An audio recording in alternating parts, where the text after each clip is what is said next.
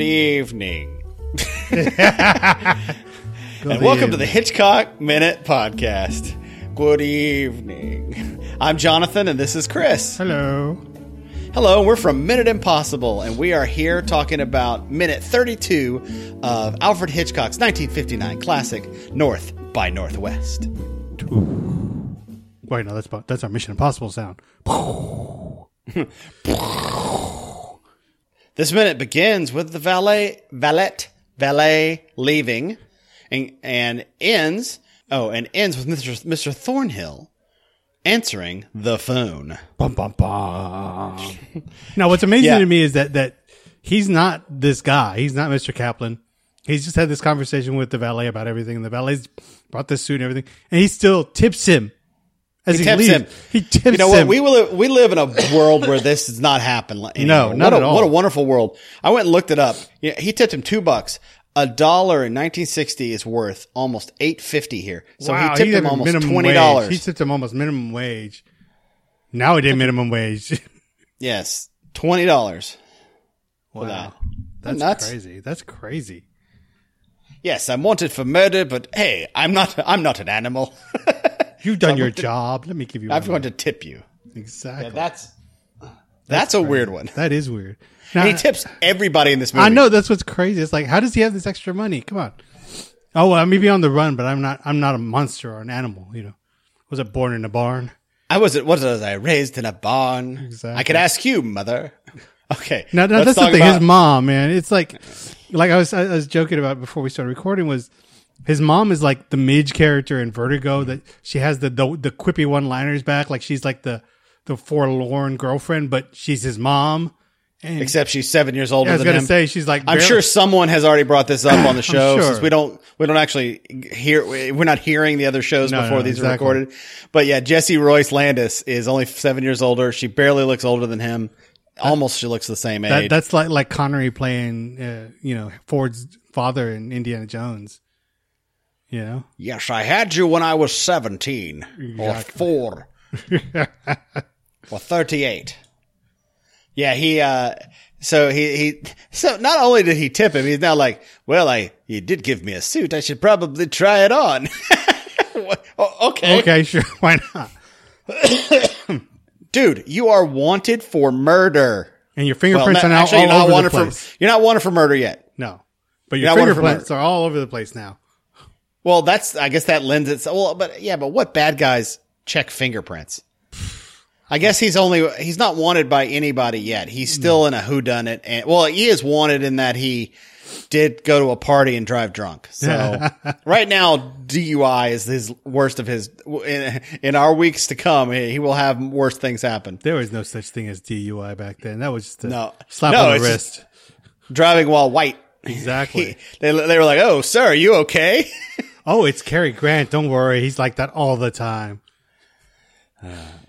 Famous lush, Cary Grant. exactly. But but no, but I, I think it's just hilarious that I mean, the way the mom is, his mom is quipping back with him on everything. Every time you say "mom," I laugh. I know because it's like whatever, mom. It's like I don't I don't buy it, you know. And it, it's it's uh, Hitchcock has very specific archetypes, and and and that's she suits that one girlfriend or forlorn girlfriend or Well, this is you know, left over from the 40s, 50s. Yeah, it didn't really go away until we're about we're about to hit the 60s. exactly. So we're about to lose the the weak, you know, sni- snippy wife Yeah, or exactly. or, or mother. We're about to we're about to get like more of a barefoot in the park type of Mm-hmm. type of lady, like a you know women's lib and you know all this kind of stuff. So women could be powerful and have their own apartments and you know do things. This movie is still very much in the. It's 59, but it feels older. Yeah, definitely, definitely. And what's interesting to me is that that this is written by Ernest Lehman, uh, who'd written other scripts with, with uh, written other scripts for Hitchcock before, uh, you know, including uh, eventually he would write uh, Family Platform as well. So this is you know they've already got that collaboration thing going back to, you know, years before this. So I mean that's what's great, you know. Chris, maybe you can answer this for me. How did Hitchcock get along with his writers? It depends. I mean, I spoke with uh with the writer of Psycho, uh Joseph. Oh God, what's his name? I gotta look that up real quick. Give me one second. I always want to call him Ralph Macchio because he reminded me of Ralph Macchio. Joseph Stefano. I spoke with the writer of Psycho, Joseph Stefano, years ago because they were doing a screening at the Austin Film Festival of Psycho, and Stefano was there talking about it. He said he had like the most amazing time working with Hitchcock. Like it was a dream. Now I So don't it know just his, just the female, his yeah, female, female ingenues that he had problems yeah. with. Yeah, exactly. Now I know I know that he had some issues with with Bernard Herrmann as well Hmm. from time to time, and I'm I'm imagining he had issues with his writers as well, and probably you know he had his wife come in and, and rewrite uh, plenty of the scripts for him um, on That's set. That's never good. That's never good for your to, the way you're dealing with your uh, your writer. If you, his wife's here, oh, she's here. Oh crap, man, she's gonna rewrite the whole script. Uh, but I know that that you know as a as a whole, uh, at least Stefano said that he had he had a really good relationship with him. I don't know. I would assume Lehman did as well if he wrote multiple scripts for him. You know, so uh, but also he was the of the time he was the Spielberg of the time. oh yeah, Hitchcock was. I would call him the Spielberg because Spielberg's pro, pro uh, was so prolific in the 80s and 90s Yeah. like this. yeah. There's very few directors that are like that nowadays. I mean, go listen now. We have a Patreon up uh, uh, that is about the De Palma documentary, and when you go back and you actually look at De Palma's work, he didn't have a lot of hits. No, no. I mean, they become more cult films nowadays than Yeah, than that. but And Hitchcock is like Spielberg in the 80s and yeah, 90s. I mean, I mean, I mean that's the thing with with Hitchcock when he did certain movie, certain types of movies that were like considered not big hits and that were like sort of taboo. It was like, oh my god, what's he doing? Well, he's going to hurt himself. He's going to hurt his career. I know that that Marnie had some issues like that, and I know definitely Psycho did. Yeah. Um, you know, so That's where he straight up had said, "I'm gonna have a murder, a super murder movie," and you know they showing the blood in the drain, and you know at the time that's just you didn't and, do that. you know for for years he used very specific Hollywood crews to make his films that gave him the very specific look that like this one in particular. Uh, but with Psycho, he went and used his his Alfred Hitchcock Presents crews. He put the, the crew together like that real quick, and I think he, quickly. I, I think that's one of the influence you see with De Palma. Yeah. is the the goriness, the Yeah. the gore without gore. Well- most of De Palma's movies not gory. No, no, no. but there's always blood. Yes, and, and to me, there's there's one thing that that Hitchcock does really really well that De Palma is, has tried to emulate and kind of does, but in a different way. Um, Hitchcock's films can be a little sleazy at times for the time, Sure, but De Palma's sleazy in in in in aping you know Hitchcock's sleaziness in the time of the '80s came off really sleazy. I mean, Eva Marie Saint uh, let inviting a man back to her room later in the movie. Yeah. That's scandalous. Oh yeah, yeah, definitely. You know, I mean, I mean, and, and even some, something in like Rear Window, he's he's he's he's um, peeping on all these all his neighbors, and including uh, uh, Mrs. Torso, you know, with the the ballerina. I mean, Oh yeah, the just people, the people, the peeping. Yeah, that whole thing of Rear Window. Yeah, that's the whole. I mean, the whole point And- of that and- and movie is like Vertigo- it's a voyeur. It's a voyeur thing, which which we know De Palma definitely definitely liked. does. Yeah, and and even Vertigo, you know, which was a couple years before this. I mean, he's he's basically remaking this woman to look like this other woman at one point. You know, so I mean, that's there, there was a there was a huge sort of sleaziness to Hitchcock that, though, the, as we were talking about earlier, the female actors in his in his films definitely felt in real life. Uh, but he was so he was considered so classy by the mainstream filmmakers and, and audiences that you know that sort of thing just it, it wasn't a big deal. Unfortunately, that's what was happening at that time. I'm sure Yeah. he overstepped his boundaries. Oh, I'm sure. Yeah. I don't know. Was he a philanderer? Did he? Not. I mean, I, I don't know. I mean, I never saw the other the, that Hitchcock film that uh, that they made with uh, him and um about him and Psycho with uh, Janet Leigh, but I knew that he was he was always Or was very he just kind of mean? He was kind kind of of mean, mean. like like he was very he had a very specific type, and he was very like poking and prodding at these these women to get the performances he wanted, but also because he had a specific fetish, I guess, to to you know kind of be mentally mentally and verbally abusive at times from Hmm. the stories that I've heard. yeah. Okay. Yeah. Yeah. That that's a shame.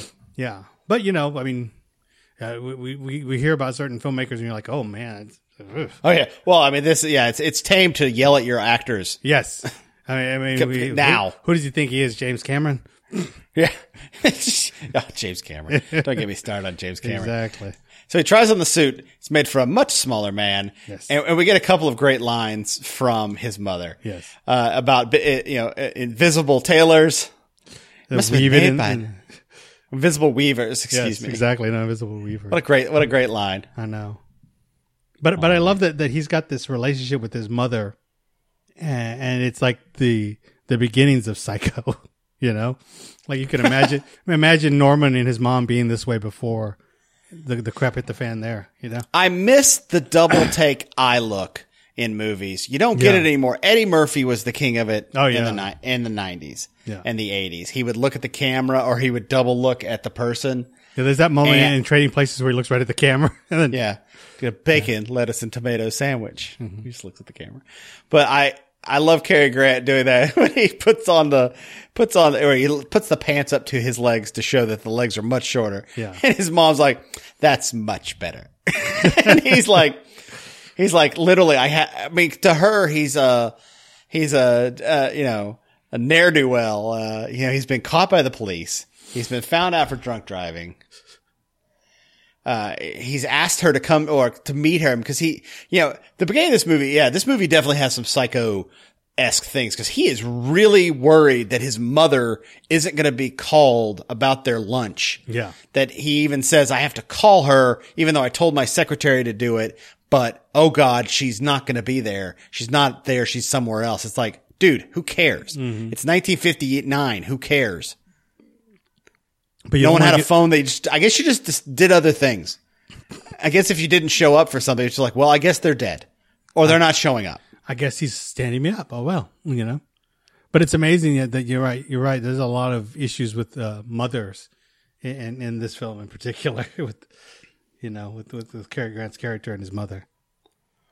Yeah. Well, we get, a, we get a lot of her too. Yeah. Oh yeah. And she's really good. She's a really good actress. Yeah, she is. She's super fun in this. She's been in a bunch of other uh, of his movies. Yeah. Um, but I'm sure that has been covered. Uh, one thing I loved in this scene right before we get to the telephone call, uh, the headboards. Can we talk about the headboards? Oh yeah. you know me, I'm always looking for some weird thing.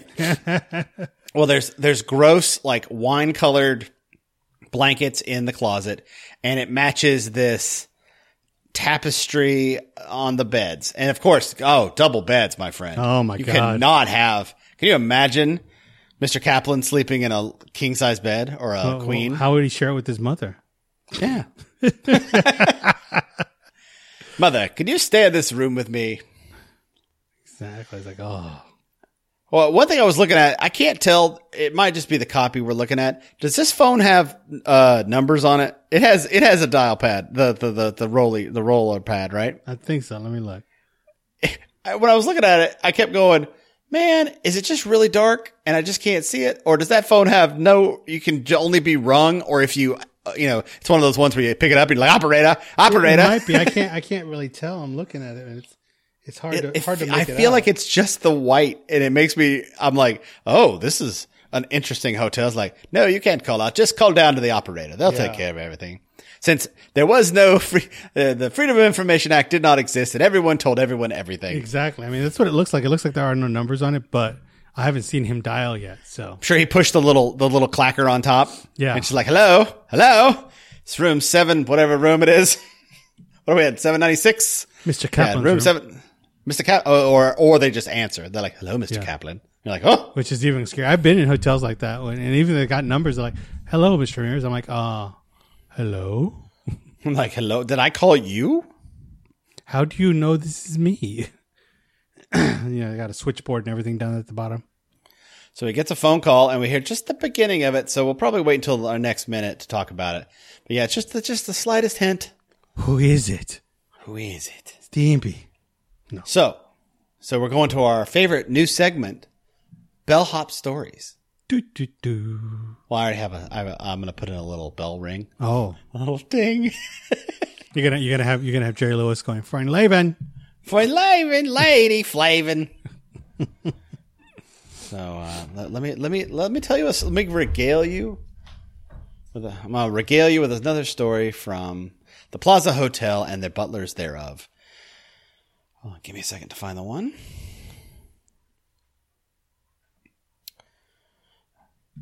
Uh, I'm waiting on Ben. Ben, come on, hurry up. Okay. All right. Uh, ben Solo. Here, here are some of the things that they have. They have people have asked for, uh, or things that behavior that has happened that they have noticed as butlers. Uh, they once had a problem. There were a bunch of lobster shells that kept appearing in the fountain. There's an interior fountain in the hotel and no one knew what was going on. And then they started figuring it out that people, uh, there was a prince that was staying there and he would order lobster and he would shuck the lobster and throw the empty shells out the window. Oh, Again, this is recently. This is in modern times. you know, in the past 10 years, he would throw this out. And then one time, uh, a, a man, or a, hold on. Seriously, come on, Ben. What do you, come on. Thank you. All right. He's just rummaging around. All right kids. uh, one of the female butlers. Uh, and they're not called maids. Uh, there are female butlers. Huh? The female, uh, she she uh, she uh, got a phone call, and it was one of their clients, and they were hysterically crying, and she couldn't understand him. Her, she couldn't understand the woman who had called. She's like, "Ma'am, ma'am, what's the problem?" And when she finally got her to calm down through the tears, she found out that there was no Kleenex in the suite and that the young daughter had the young and that uh, this woman's young daughter had been forced to blow her noise, nose on toilet paper. Oh my God. So this tells you where the plaza has gone in the past 60 years. Wow. Wow. Nowhere. It's still stuck in nineteen in nineteen sixties or nineteen fifty. Yeah. 1959. Yep. So there's your there's your Butler story. Uh, we'll we'll come back tomorrow for minute 33 of North by Northwest. You can always find us at minuteimpossible.com and you can find the uh, Hitchcock Minute has all the episodes of this movie North by Northwest and also go to moviesbyminutes.com to find uh, over 100 different movies by minutes. My, one of my recommendations, I will recommend to you Titanic Minute by our friends Rob and the rest of the Midnight Boys. It's uh, it's an excellent show. It was a really long movie, and you should listen to their podcast because it's hilarious and also amazing. so, uh, Chris, do you have a recommendation of a Movies by Minutes podcast? No, I, I'm all for the Titanic one. Those guys are funny. Nope, nope, just whatever you say. Just whatever you say. You're right. You're good with that one. I'm. All right. I, I, I support those guys. As long as they're Until- not on our show. Well, until tomorrow, uh, let's say, uh, we'll, uh, what should we say? Until tomorrow, good evening.